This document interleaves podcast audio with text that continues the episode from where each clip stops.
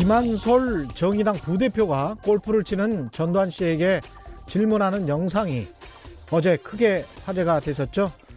전두환은 반란 수괴, 상관 살해, 내란 목적 살해 등의 혐의로 대법원까지 갔다가 1997년 4월 무기징역과 2205억 원의 추징금 확정 판결 받은 바 있습니다. 대법원 판결 이후 20년이 넘었지만 전두환은 아직 천억 원 이상의 추징금과 수십억 원의 세금을 내지 않았습니다. 이 추징금을 찾아내서 징수하는 것은 검찰 업무죠. 다시 말하면 군사 반란의 수괴가 골프 치면서 국법을 능멸하고 있는데도 검찰은 20년이 넘도록 이를 대충 넘겨줬다는 이야기가 됩니다. 꼭 전두환 뿐이겠습니까? 저는 15년 전쯤 12.12 군사 반란의 주역 정호영의 정호용이죠. 정호용의 전화번호를 알아내서 그에게 전화를 했을 때 전화기 너머로 울려 퍼지는 클래식한 음악과 장관님은 이제 이런 전화 안 받으신다고 말하는 아마 정호영의 부인으로 추정되는 인물의 고상한 말투에 역겨움을 느꼈었던 기억이 생생합니다. 최근에는 또 다른 12.12 군사 반란의 주역 장세동도 강남 최고가 아파트 단지에서 그의 부인과 손을 꼭 잡고 편안한 노후를 보내고 있는 모습을 직접 목도했습니다. 갑자기 책 제목이 떠오르면서 쓴 웃음이 나오더군요. 정의란 무엇인가? 그런 책이 있었습니다. 현실과는 많이 다르죠? 안녕하십니까. 진실 탐사 엔터테이너. 그러나 가끔은 허당 최경령입니다. 세상에 이익이 되는 방송 최경령의 경제쇼 출발합니다. 오늘의 경제 퀴즈는요. 통계청이 지난 수요일부터 가구주택 기초조사를 실시하고 있습니다. 전국 전체 가구에 대해서 방문조사 하는 게 아니라 전체 가구 중에서 약 15%만 방문 면접 조사를 합니다. 응답 대상으로 선정되었으나 부재 중일 때가 많아서 조사원과 만나기 어려울 때가 많겠죠. 이럴 때 이 응답 대상원으로 선정이 된 가구는 어떻게 해야 할지 알맞은 행동은 무엇일지 다음 보기 중 선택해 주시기 바랍니다. 1. 조사원을 만나지 못했으므로 응답하지 않아도 된다. 2. 조사원과 약속을 잡거나 080 콜센터로 무료 전화 응답한다. 3. 조사원에게 연락하여 찾아오지 말라고 한다. 예, 3번은 정말 아닌 것 같고요. 답은 짧은 문자 50원, 긴 문자 100원에 정보 이용료가 부과되는 샵 9730번으로 문자 보내주시거나 무료인 콩과 마이케이로 보내주셔도 좋습니다. 정답 보내주신 분들 가운데 6분 선정해서 영화 관람 위한 패키지와 커피 기프티콘 보내드리겠습니다. 최경룡의 경제쇼는 유튜브로도 방송되고 있습니다. 지금 들어오십시오. 환영합니다.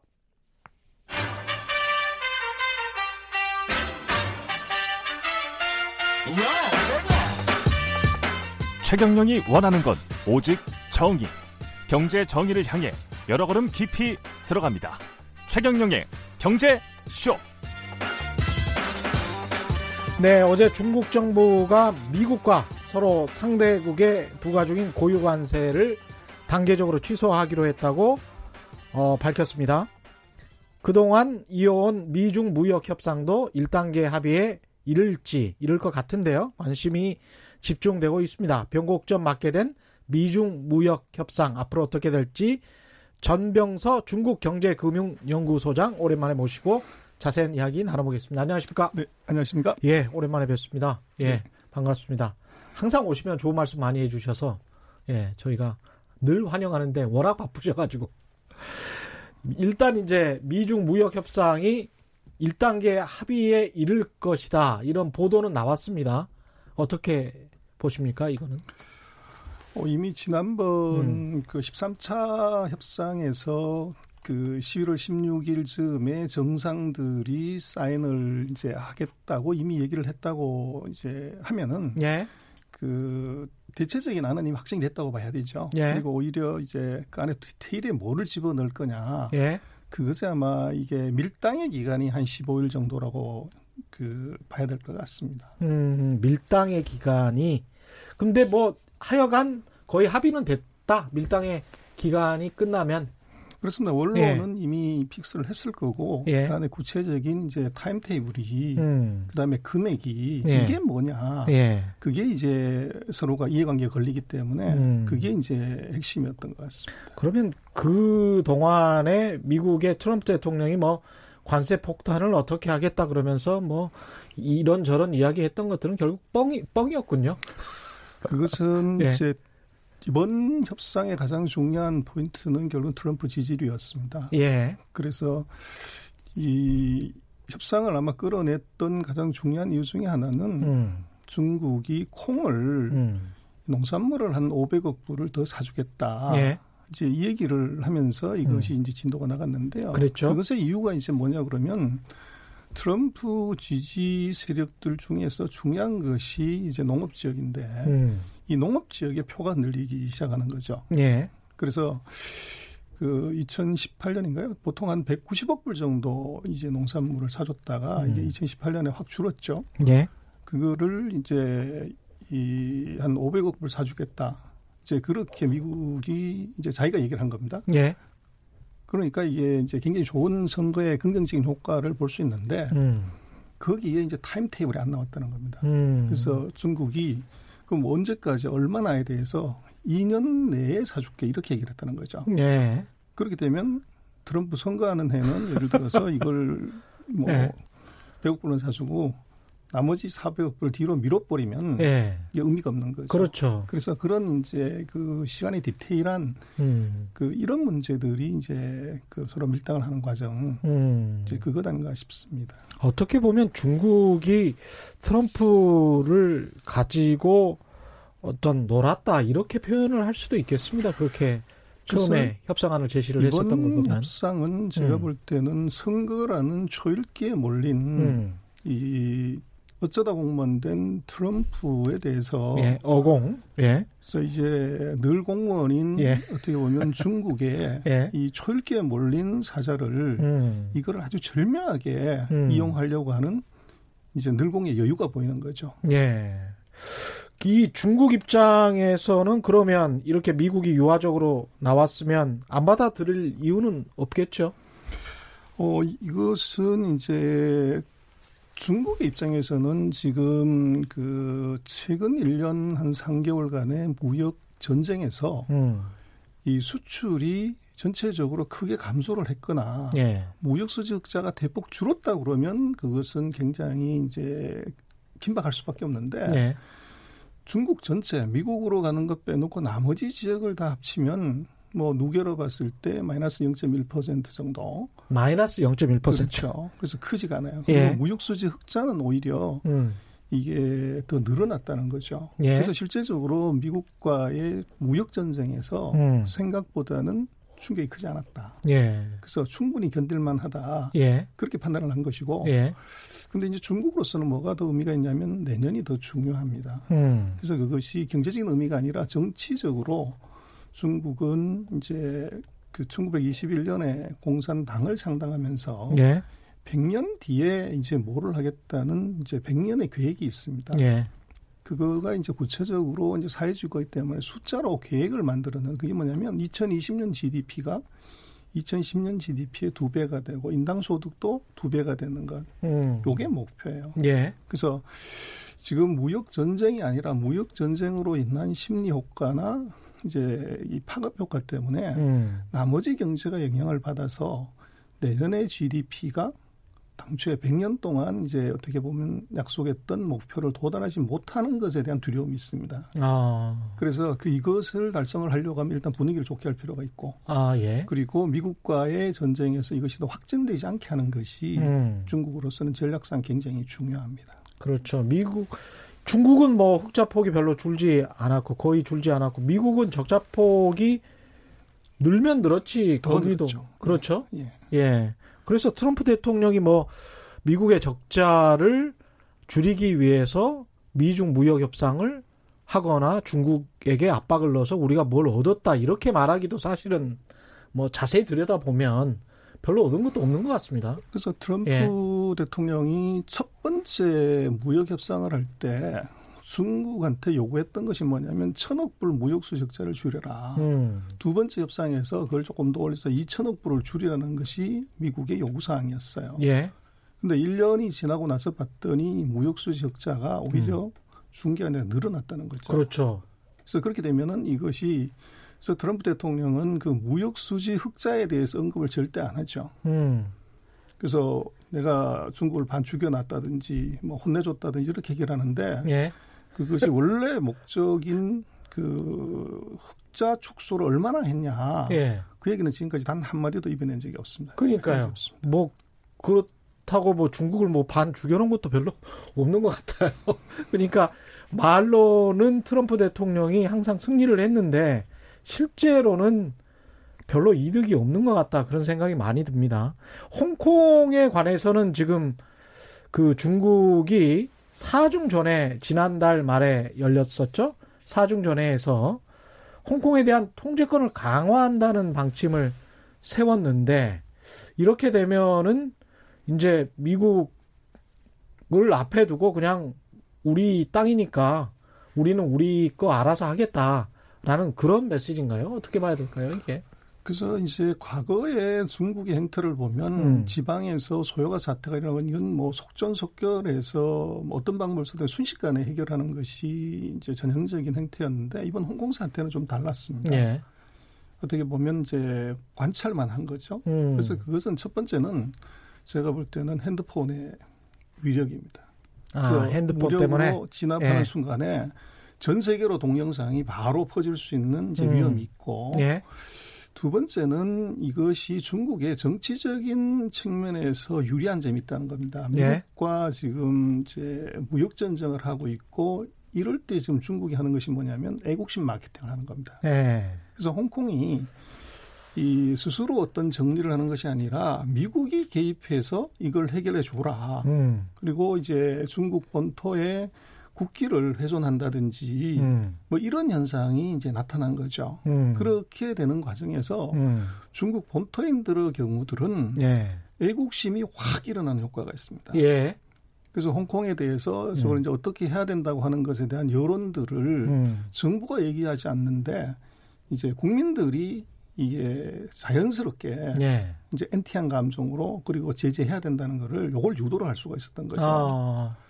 그리고 이제 근본적으로 놓고 보면 이번 홍콩 사태는 과거의 천안문이나 이런 거다 근본적으로 다른 것이 이것은 정권 그 중국 본토 정부에 대한 반정부 시위거나 체제 음. 전복 시위가 아니에요. 예. 그래서 중국 본토 입장에서는 그것이 아닌 다음에는 음. 무리해서 이것이 자기네 국가적 권위에 손상시킬 수 있는 액션을 취할 이유가 없는 거죠. 예. 그리고 가장 중요한 것은 그 사이 한 1년 뭐 이 이 무역 전쟁 과정에서 홍콩이라는 돌발 변수가 튀어나왔지만 홍콩이 저렇게 문제가 되면 이제 금융 기능과 교육 기능이 마비가 될 수도 있을 거다. 예. 이게 이제 서방 세계가 보는 관점이 있는데 그 예. 사이 에 홍콩 시위가 뭐 3, 4개월 진행이 됐지만 음. 중국의 수출이나 자금 조달이나 뭐 해외로 투자를 하는 것에 별 이제 문제가 없었다는 거죠. 아. 그래서 상대적으로 이제는 중국의 홍콩에 대한 어떻게 보면 의존도랄까 음. 이것이 굉장히 낮아졌기 때문에 예. 이 중국이 이것을 이제 그렇게 시리어스하게 음. 그렇게 보고 있는 건 아니고 오히려 약간 아이러니지만 정치적으로 이제 이용을 하고 있는 음. 그런 느낌도 있습니다. 그렇군요. 이 청취자들 의견 중에 제가 오프닝에서 전두환 씨를 전두환이라고만 호칭을 했더니 대통령이라고 해야지 라고 말씀을 하시는 분이 있는데요. 이런 말씀들이 90년대까지도 어, 과거 권위주의 정권 시절에 방송 심의에서도 이런 이야기를 했었던 것 같습니다. 전두환 씨를 전두환 전 대통령이라고 해야 된다. 어, 역사적인 판단이 이미 끝난 군사 반란 수계에 관해서 전 대통령이라고 꼭 해야 되는지의 여부에 관해서는 언론인의 양심에 따른다라는 게 제 철칙입니다. 어, 전두환 씨는 전두환 또는 전두환 씨 정도가 적절한 호칭이라고 봅니다. 그렇고요. 에, 다시 이제 미중 무역 협상으로 좀 돌아가서요. 아, 참 홍콩 시민들 같은 경우는 트럼프 대통령에게 이게 개입 요청을 하기도 했는데 이게 미국이 이거는 개입 안 하는 거죠. 개입 못 하죠, 이거는. 그래서 이제 대만하고 홍콩하고 굉장히 다른데요. 예. 지금 미국은 대만 쪽에다가 무기를 거의 100억 불 가까이 팔았습니다. 예. 그래서 중국에 대해서 이제 어떻게 보면 대항을 하라는 걸로요. 음. 근데 홍콩은 이것은 이미 97년에 이게 반환이 돼서 이건 중국 땅입니다. 근데 거기에 이 인권이라든지 뭐 이런 문제에 대해서 미국이 말은 할 수 있지만 여기에 이제 직접적인 어떤 형태로 좀 개입을 한다고 하면 이것은 이제 주권 침해에 관한 문제가 생기는 거죠. 예. 그래서 그것을 이제 건드리게 되면 무역 협상이고 뭐 이런 것들이 굉장히 꼬일 가능성이 크기 때문에 음. 말은 할 수 있지만 여기에 구체적인 직접적인 개입은 아마 하기가 구조적 어렵고 예. 또 중국 입장에서도 이게 홍콩 사태에 이제 미국이 직접적으로 개입을 한다 그러면 음. 이것은 이제 국민의 자존심에 관한 문제로 정권이 예. 엮고 나갈 것이고 음. 그렇기 때문에 무역 협상 자체가 굉장히 나쁜 상황으로 갈 가능성이 큽니다. 오히려. 음, 그렇군요. 이 일단 이제 다시 무역 협상으로 돌아가서 1단계 합의 내용은 뭐 어느 정도까지 포함될까요? 그래서 지금 농산물 구매를 이제 확대한다는 부분하고 예. 그리고 당초에 이제 그 10%에서 15% 25%에서 이제 30% 5%의 추가 보복 관세를 하지 않는다는 것이 예. 지난번 13차 회담에서의 이제 나온 아웃라인이었고요. 예. 그래서 최근에 나온 얘기는 아까 자적에서 시작할 때 말씀하셨지만 이 보복 관세를 같이 줄이자 예. 이렇게 얘기한 것은 이것은 음. 합의한 것이 아니고 음. 중국 상무부 대변이 만약에 음. 만약에 합의에 도달한다고 하면 음. 거기에 서로가 손내보지 않게끔 같은 비율로 이 금액이 서로 다르니까 예. 같은 비율로 관세율을 요걸 단계적으로 단계적으로 철폐할 수 있는 것을 검토할 수 있다. 아이고 그 철폐할 얘기인데 수 있는 것을 검토할 수 있다. 그렇죠. 아직까지도 뭐 한참 예. 문장이 깁니다. 예. 그래서 그거를 이제 우리가 그냥 앞에 줄만 보고 해석을 하면 이제 취소라고 이제 보게 되고 예. 그맨 첫 번째 이제 단어가 루- 중국말로 루거라고 그러는데 그것만 if입니다. 그게 예. 거기 들어가 있어요. 그래서 이건 예. 확정된 거 아닙니다. 아, 그렇군요. 그런 상황이라면 우리 같은 경우는 저, 저는 그 뉴스를 보고 그런 생각을 했습니다. 그래서 당분간 한 1년은 조금 괜찮아지지 않을까. 한국이 미중 무역 협상이 저렇게 타결이 되고 난 다음에 관세를 전반적으로 줄여 나간다면. 근데 관세를 전반적으로 줄여 나가지 않더라도 일단 1년 동안은 이게 이 상황에서 머무르는 거잖아요. 그러면 조금 좀 안정되지 않을까요? 심리적으로는? 어 그래서 뭐 악재는 반영이 됐다고 봐야 되는데요. 예. 이제 그게 지금 작년 7월부터 시작을 했기 때문에 그렇죠. 그게 이제 1년 정도 지났고 그런 조치가 사실은 베이스 이펙트는 이제 없어지게 되죠. 예. 근데 문제는 이게 한번 가라앉은 배가 다시 올라오는 데는 시간이 오래 걸린다는 겁니다. 음. 그래서 이게 이제 그리고 이미 그 이런 충격 때문에 예. 기업들이 전략을 바꿨다는 거죠. 아, 그래서 해요? 예. 예를 들면 예. 생산 캐파를 줄이든지 음. 아니면 라인을 갖다가 중국이 아닌 베트남이나 인도네시아로 옮겼다든지 예. 아니면 철수를 했다든지 예. 그렇기 때문에 근본적으로 이 중국이 미국으로 나가는 음. 이 수출 수요가 구조적으로 줄었고 거기에 이미 기업들이 대응을 해버렸다는 거죠. 그렇게 되면 한국이 중국으로 수출하는 품목은 예. 그 영향 때문에 음. 이것이 더 많이 줄어든다는 겁니다. 그래서 아직도 우리는 지금하고 똑같은 상황이 유지가 되더라도 예. 기업들의 전략하고 행태가 바뀌었기 때문에 우리는 추가적인 충격을 더 받아야 된다. 아, 그럴 그렇군요. 예. 그럼 올해 수출 감소가 내년에도 이어질 가능성이 있겠습니다. 당연히 있죠. 그렇군요. 아, 제가 생각을 잘못했네요. 그러면 아, 이런 패트 근데 아까 기저 효과를 말씀하셨는데 베이스 이펙트 그 이 정도로는 감소하지는 않을 거 아니에요, 또. 내년은. 그렇죠. 근데 이제 우리나라 그 대중국 수출은 제일 큰 게 반도체고 예. 그다음에 화학이고 이제 기계 조선 이런 형태인데요. 기계 음. 부품 이런 건데 이 반도체는 이거 중국 때문에 그렇다기보다는 중국이라는 사태가 거기에 뭐 조미료의 역할은 했지만 예. 구조적으로 이제 한 4년 단위로 업앤다운이 있는 전형적인 예. 사이클 산업이 사이클. 이제 반도체하고 화학, 철강 이런 건데 예. 그 4년 주기 사이클의 하강 국면에 이게 중국 사태가 터진 겁니다. 같이 맞물렸군요. 그렇습니다. 예. 그래서 이제 이 주기적인 사이클에 하강하고 이 중국 내부적인 이유를 이거를 같이 보면 안 된다. 그래서 음. 반도체는 오히려 가격이 많이 떨어지게 되면 예. 원가가 싸지기 때문에 음. 스스로 이제 가격 싼 맛에 더 장착을 하게 되는 수요 증가 효과가 있어요. 음. 그래서 예를 들면 디램 하나가 예를 들어서 100만 원이었다고 그러는데 예. 가격이 떨어져서 이게 40만 원 되면은 1메가를 장착하던 것이 2메가를 장착하게 되는 거죠. 같은 예. 가격에. 예. 그렇게 되면 이 자체적으로 가격 하락 효과가 수요를 이제 유발하는 음. 요런 현상이 나타난다는 거죠. 그래서 내년 음. 같은 경우는 오히려 뭐 중국발 뭐 이런 것도 물론 영향은 있지만 반도체 전반적인 세계적인 경기가 바닥치고 올라가면 네. 한국의 수출은 이렇게 대중국 수출은 이것은 금년보다는 훨씬 이 감소폭이 줄어들 수 있습니다. 음, 그러니까 반도체의 자체적인 사이클 때문에 조금 그렇습니다. 나을 것이다. 그러나 미중 무역 협상 으로는 크게 기대할 것은 없다. 그렇습니다. 그렇군요. 지금 굉장히 문자들이 또 오늘도 많이 들어오고 있네요. 김태영님, 단순 조립 산업은 동남아 등 다른 국가들이 자리를 잡은 상태고 중국은 대규모 자금을 투입해서 미국 첨단 산업과 마찰을 일으키려 했으나 실패. 중국의 첨단 산업에 관해서는 어, 전명소 소장님과 또 그 최경령의 경제쇼 플러스에서 자세하게 이야기를 나눠보도록 하겠습니다. 이제 단순 조립 산업으로 갈 수도 없다. 중국은 그렇 다는 상황이죠. 미중 무역 협상 1년 동안 미국 증시는 신고가를 돌파했는데 과연 미국이 고전한 걸까요? 마침 저희 질문에도 그런 게 있었습니다. 지금 미국 증시는 계속 신고가를 돌파하고 있는데 미국도 어떻게 생각해 보면 그런 측면에서는 얻을 것은 얻었네요.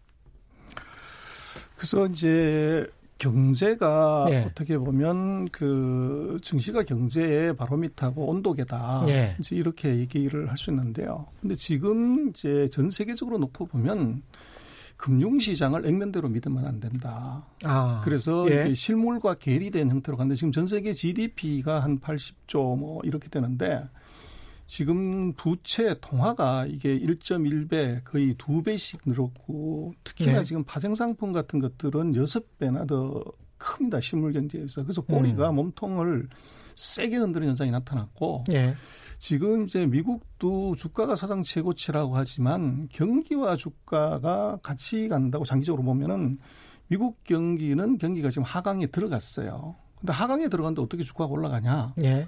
또 중국 마찬가지고 음. 그래서 그것은 이것이 그 무역 전쟁에서 승리 때문에 주가가 올라갔다고 보기보다는 예. 지금 추가적인 금리 인하 그리고 이제 선제적인 이제 예를 들면 10년 주기에 그 경기 하강을 막기 위한 예. 정부의 돈 풀기에 여기에 음. 영향을 받아서 그래서 그렇게 돈을 풀기 는 금리가 떨어지는데 금리가 떨어지면 주가나 채권은 역상관 관계 금리가 떨어지면 주가는 올라가는 거죠. 그렇죠. 그래서 제가 볼 때는 지금 무역 전쟁의 승리 때문에 또는 실패 때문에 올라가고 떨어진 것이 아니라 음. 지금 미국이든 한국이든 이것은 금리 인하로 인한 어떻게 보면 자금 이 유동성의 이 힘으로 음. 이것이 이제 올라간 것이고 제가 볼 때는 지금 유럽이나 이제 이런 지역이 지금 마이너스 금리를 들어왔고 음. 일본 마찬가지고 예. 그래서 정말로 유럽이나 그 일본이 마이너스 경기가 회복이 돼서 마이너스 가면서 플러스로 돌아서는 순간에 음. 오히려 제가 볼 때는 그때는 경기가 좋아지겠지만 그때 주식시장은 더 크게 충격받을 가능성이 있습니다. 네. 그래서 금리가 바닥치고 올라가는 순간에 채권시장부터 이제 이게 가격이 속락할 수가 있는 거죠. 그런 그 이펙트가 주식시장에도 당연히 영향을 미치고요. 그, 그것이 또 부동산 시장에도 영향을 미칠 가능성이 높겠습니다. 우리 또 부채 문제가 또 가계부채 문제가 그렇습니다. 있기 때문에 그런 부분들을 저도 비슷하게 생각을 하는데 그게 이제 마지막 끝물일 것 같은데요. 그게 사실은 그것을 예상하는 것은 또 쉽지 않습니다만은 어떻게 보십니까? 그런 금리 인하의 끝이 앞으로 1, 2년 후에 다가온다 이렇게 생각하십니까? 어떻게 보십니까? 어, 지금 이제 이게 뭐 10년 주기의 사이클로 보면은 예. 이제 98년 뭐 2008년 9년 음. 그리고 2019년 예. 그래서 10년 주기로 크게 이제 이 사고가 날 수 있는 가능성 개연성은 있지만 예. 제가 볼 때는 이번 그 세계적인 경기 하강이나 이것은 뭐 위기라고 이제 몰고 가는 것은 조금 과하다. 그래서 음. 왜 그러냐 그러면 첫 번째 이게 2009년 이후로 전 세계 어디도 과잉 설비 투자를 이걸 줄이기만 했지 대거 더 캐파를 늘린 데가 없습니다. 중국 마찬가지로. 예. 그리고 두 번째로는 2009년에 큰 사고는 바로 레버리지를 많이 올려서 미국 같은 음. 경우에 뭐 처음에 20배에서 나중에는 60배까지 레버리지를 올린 이 레버리지가 터진 것이 이게 큰 충격이는데요. 2009년 이후로 전 세계 어떤 나라도 예. 이 레버리지를 늘려준 데가 다 줄인 거죠. 아. 상대적인 그 경기 변동, 그 금융시장의 변동폭을 다 줄여놨다는 겁니다. 기업 쪽에서는 그렇다는 말씀이죠. 기업 쪽 대출. 어, 기업 대출도 그렇고 특히 주식 시장에서의 예. 변동성. 예. 이게 그렇게 줄여놓은 거죠. 음. 그래서 지금 대규모 설비 투자가 없고 금융시장의 그 샥이 음. 이것이 과거처럼 레버리지를 확 줄여놨기 때문에 예. 2009년과 같은 그런 상황은 오기가 해지고 불가능하다. 그래서 오히려 이번 같은 경우는 음. 4년 주기의 경기 하강에 음. 그 국면에서 이제 유럽이 저것이 조금 심각해서 경기가 밑으로 내려가는 것이지 예. 이게 초대형 사고로 터질 가능성은 굉장히 낮고 오히려 그렇군요. 지금 같은 경우는 4년 주기 재고 사이클의 바닥이 어디냐 음. 이제 요거를 보는 것이 중요할 것 같아요. 재고 사이클의 바닥이 어디냐? 그렇습니다. 예. 그게 바닥을 쳤다라고 생각이 되면은 공급이나 설비 투자도 좀 늘어나고 소비도 촉진이 되고 그럴 가능성이 있다라고 보시는 그럴 가능성이 당연히 있어야 되는데요. 그런데 예. 제가 조금 이제 우려되는 것은 그 재고 사이클이 바닥을 치고 경기가 회복됐을 때 예. 금리가 다시 올라간다는 거죠. 예. 계속적으로 낮춘. 그런데 예. 금리가 올라갔을 때 음. 금융시장에 그 사이 돈 풀어놨던 금리를 사상 최저치로 그렇죠. 만들었던 것이 플러스로 돌아선 순간에 채권 시장에서 엄청난 충격이 올 수 있습니다. 충격이 올 수 있죠. 그것이 주식 시장으로 이제 음. 다시 실물 시장으로 쿠션이 들어오는 저는 예. 그게 더 훨씬 더 위험하다고 봅니다. 예. 아주 좋은 경고신 것 같습니다. 이제까지 그래도 그 기업들이나 국가에서 보수적으로 상당히 보수적으로 대응을 해왔다 이렇게 보시는 거군요. 그렇습니다. 예. 뭐 미국도 그렇고 중국도 그렇고 한국도 그렇고 레버리지를 계속 줄였죠. 예, 그렇습니다. 지금 다행입니다. 그런 분석은 야, 야매 테크님, 야매 테크님도 주요한 청취자 중에 한 분인데요. 중국은 트럼프 재선 못한다고 어, 예상을 하고 가지고 노는 것 같아요. 비슷한 의견이시네요. 커피타임님은 미국에 대한 중국의 무역 수지가 개선되지 못했어도 중국의 적자폭의 상당 금액이 미국 관세 수입으로 들어갔을 테니까 트럼프의 무역 조치가 전혀 효과가 없다고 할 순 없는 게 아닐까요? 이런 말씀을 하셨습니다. 근데 미국의 재정 수지도 그렇게 좋지가 않기 때문에 미국 전체 국가의 국고가 그러면 늘어났어야 되는데 재정 수지도 별로 좋지가 않기 때문에 아, 계속 이제 전면서 소장님이 설명을 좀 해주실 겁니다. 2261님, 트럼프가 중국에 압력을 가해도 흡족하지 않으니 꽁 대신 닭이라고 대한민국에 압박해서 방위비로 보상받으려는 건 아닌지 뭐 이런 질문도 해주셨고요. 여기에서 답변해 주시기 전에 좀 정리하시는 기간 동안에 시간 동안 경제 퀴즈 한 번 더 보내드리겠습니다. 통계청이 지난 수요일부터 가구주택 기초조사를 실시하는데요. 이 전체 가구 중 15%만 방문 면접 조사를 합니다. 응답 대상으로 선정되었으나 부재 중일 때가 많겠지요. 조사원을 만나기 어려울 때가 많습니다. 이럴 때 어떻게 행동해야 할지 다음 보기 중 선택해 주시기 바랍니다. 1번 조사원을 만나지 못했으므로 응답하지 않아도 된다. 2번 조사원과 약속을 잡거나 080 어, 콜센터로 무료 전화 응답한다.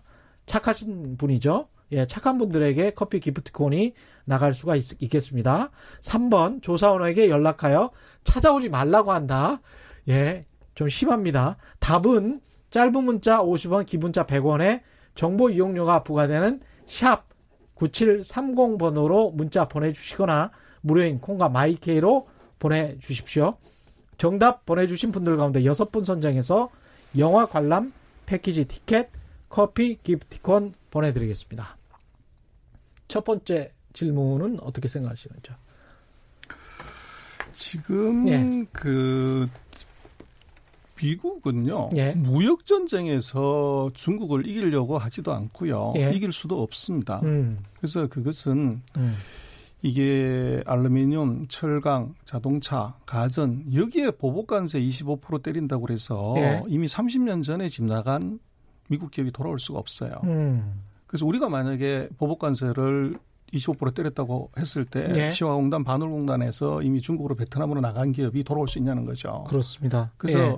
돌아온다고 해도 사람을 못 가기 때문에 안 됩니다. 예. 그래서 1인당 소득이 6만 2천 달러인 미국에서 예.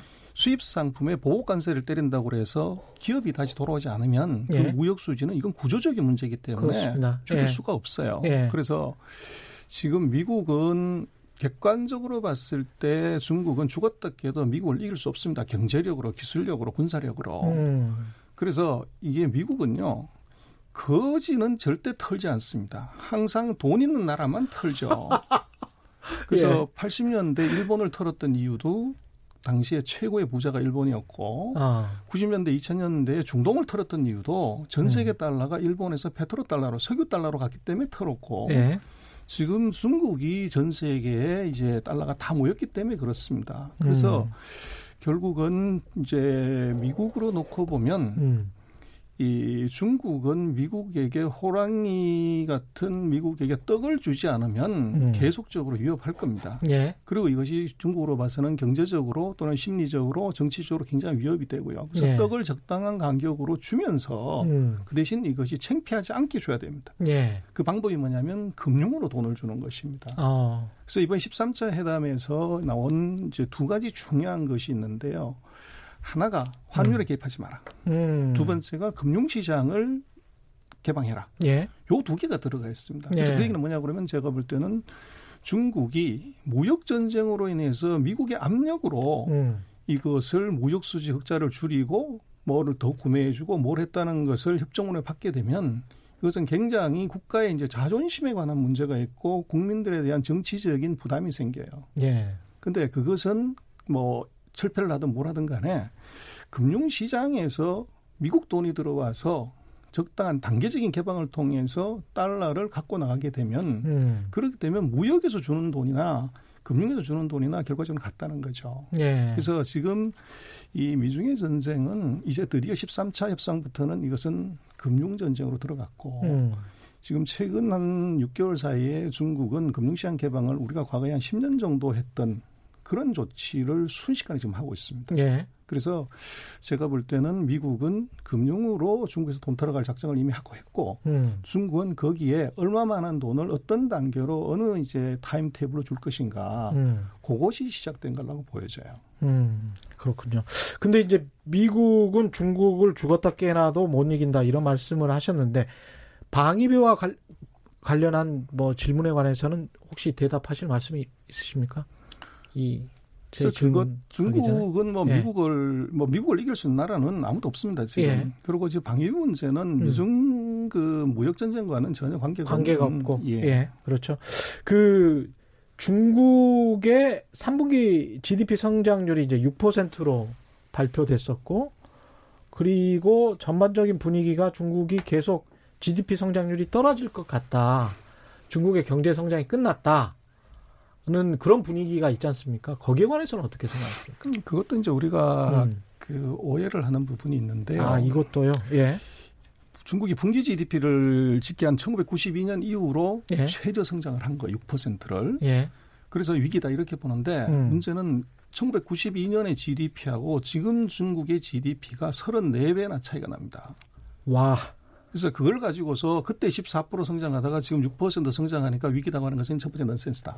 두 번째 미국이 예. 지금 중국이 지금 GDP가 한 14조 달러 되는데 예. 이 미국이 14조 달러 되었을 때 성장률이 얼마냐면 한 2%, 1.8% 2%그 정도 수준입니다. 아, 미국이랑 비교하면 되겠네요. 그러니까 그렇습니다. 그러니까 그 정도로 GDP가 컸었던 나라는 미국하고 중국밖에 없으니까. 그렇습니다. 예. 그래서 그렇게 놓고 보면 지금 6%대 성장이면 이것이 음. 너무 높은 성장이에요. 오히려 그렇습니다. 예. 그리고 이제 이게 그 충격을 놓고 보면 한국은 지금 작년 대비해서 GDP 성장률이 마이너스 0.7, 예. 중국은 마이너스 0.4, 예. 미국이 마이너스 0.6, 뭐 요 정도입니다. 어. 그런데 이게 베이스가 음. 우리는 2% 되고 음. 중국은 6% 돼요. 예. 그러면 이게 떨어지는 폭도 한국이 더 크고 베이스도 낮으면 충격이 더 크냐? 음. 한국이 더 충격이 크죠. 그러네요. 그럼 한국은 그럼 어떻게 되냐? 한국은 위기 중에 상위기가 와야 되는데 음. 그래서 그것은 조금 제가 볼 때는 그 중국이라는 한 나라만 갖고서 그 성장률의 하락이나 이걸 갖고 집중해서 보니까 위기라고 보는 것이고 예. 다른 나라하고 횡단으로 한번 비교를 해보면 이건 음. 다른 얘기다. 우리는 어떻습니까? 우리도 이제 2% 아래로 지금 떨어질 것 같다 이런 이야기를 하지 않습니까? 그래서 성장률만 놓고 자꾸 따지는 버릇이 있는데요. 여기에 관해서는 어떻게 생각하시는지? 한국의 성장률의 문제는 이제 1인당 소득이 3만 달러 넘어가는 나라들은 대체적으로 성장률이 한 2%에서 3% 사이입니다. 음. 이제 한국 같은 경우는 이제 세계를 상대로 해서 이게 수출의 기여도가 워낙 높기 때문에 네. 이게 지금 우리가 2%대 성장을 가는 것은 3만 달러대의 나라들로 봐서는 뭐 견딜만 하지만 네. 문제는 세계 평균 성장률을 못 따라가는 우리는 아직도 이제 선진국이 아니라 에머징 마켓에 있는 나라이기 때문에 예. 이렇게 되면 뭔 문제가 생기냐면 첫 번째 금융에서 돈이 빠집니다. 음. 그래서 돈이 빠지면 당연히 내수가 안 좋아지고요. 예. 그렇게 되면 기업이 더 좋은 투자 기회를 찾아서 밖으로 나가죠. 음. 그렇게 되면 돈이 빠지고 기업이 빠지면 세 번째는 젊은 사람들이 빠지게 됩니다. 잡이 없기 때문에. 예. 그래서 지금 우리가 한강의 기적을 이룬 한국이 지금 2011년 이후로 세계 평균 성장률을 한 번도 못 따라갔다는 겁니다. 네. 그래서 그렇게 되면 그 세 가지 문제 지금 아마 전 세계에서 한국에 투자하겠다고 이름난 자산운용사들 다 들어왔다가 지금 싹 다 나갔죠. 음. 그리고 지금 외국인들이 한국 주식을 왜 계속 파냐. 그래서 물은요 높은 데서 낮은 데로 흐르지만 돈은 낮은 데서 높은 데로 흐릅니다. 금리가 낮은 데서 금리가 높은 데로, 예. 성장률이 낮은 데서 높은 데로. 그래서 세계 평균을 못 따라가는 한국이면 음. 세계 평균 이상 가는 지역으로 돈을 무조건 옮기는 거죠. 근데 우리나라 국채나 이런 거는 또 삼년물 국채나 이런 거는 꾸준히 사고 있지 않습니까? 그래서 그것은 이제 그 차익인데요. 예. 전 세계가 지금 마이너스 금리로 들어가기 때문에 예. 우리는 아직 국채 금리가 플러스니까 그렇죠. 그것 때문에 오는 거죠. 아. 그래서 우리로서는 조금 더 리스키한 것은 음.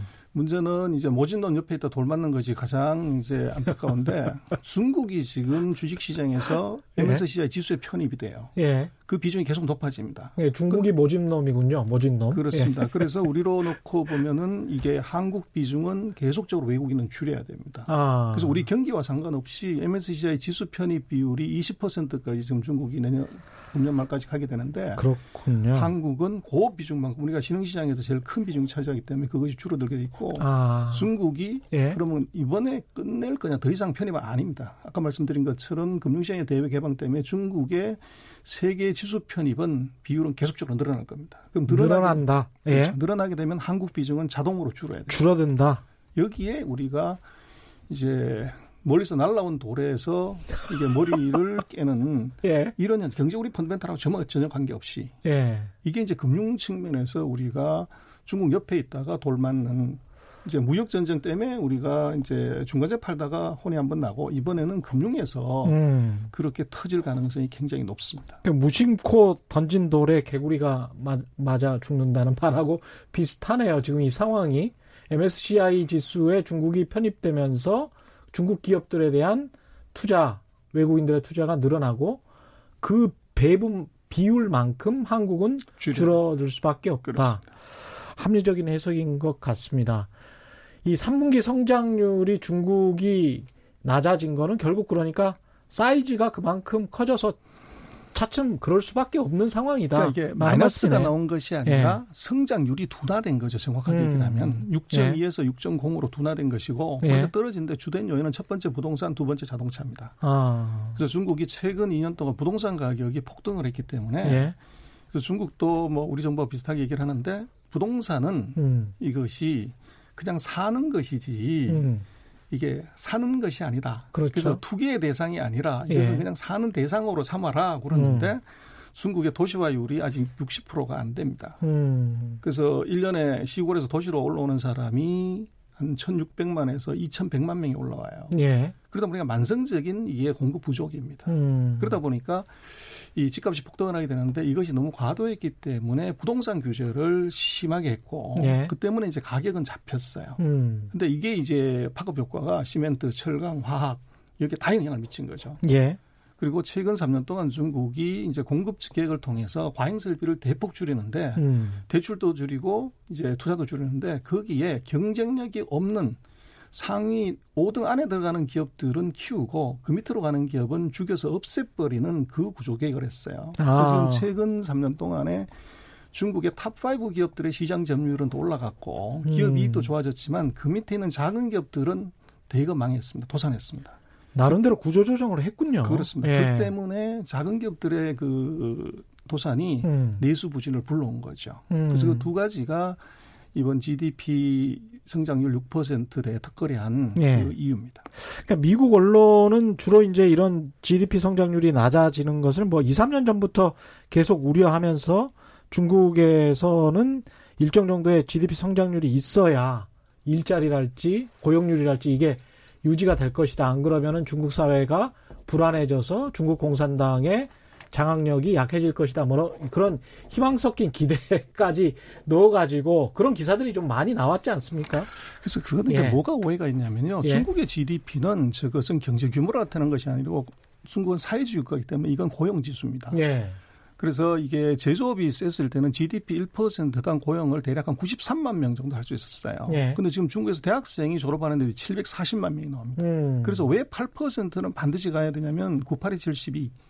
그래서 이게 8, 9%는 가줘야 예. 대학생의 이 고용을 보장할 수 있었기 그렇죠. 때문에 8에 목숨을 건 겁니다. 예. 근데 그 사이에 이제 서비스업이 54%가 넘어가고 공업은 한 30%밖에 아. 안 되기 때문에 그 아. 사이에 산업 구조가 변한 거예요. 고용 유발 개수가 150만까지 올라왔습니다. 아. 그러면 지금 6%만 성장해도 900만 명을 취업시킬 수가 있어요. 음. 그래서 중국은 6% 그럼 생각을 해보면 27년 만에 최저 성장해서 위기감이 높다 그러면 중국 정부가 대대적인 경기 부양 조치를 해야 될 거 아닙니까? 예.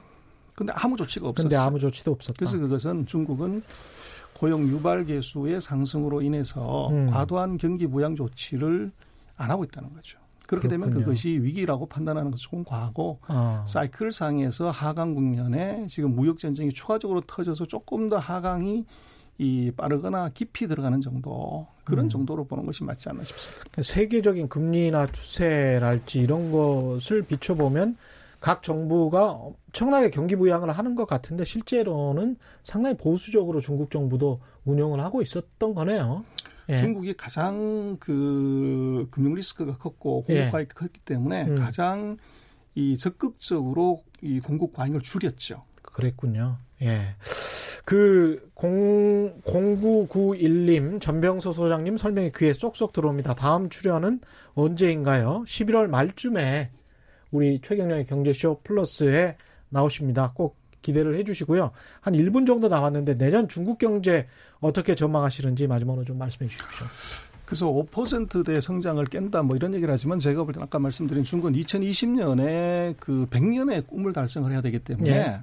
중국의 GDP는 서방이 보는 것처럼 그렇게 낮게 나오지 않을 겁니다. 예. 그래서 이건 왜 그러냐면 시진핑 주석은 이것을 못 이루면 음. 이것은 국가의 목표를 달성하지 못한 주석이 되는 것이고 이걸 달성하게 되면 100년의 꿈을 달성한 이제 주석으로 남게 됩니다. 예. 그렇게 되면 뭐 미국도 그렇습니다만은 그 목표를 달성하기 위해서는 수단과 방법을 가리지 않는다. 음. 그래서 2020년 GDP가 2010년 GDP의 두 배가 되려고 하면 대략 5.9에서 6.1% 정도 성장을 하면 예. 그게 달성이 됩니다. 그래서 음. 내년도 성장률은 서방이 보는 것처럼 그렇게 5%를 뭐 밑으로 간다든지 음.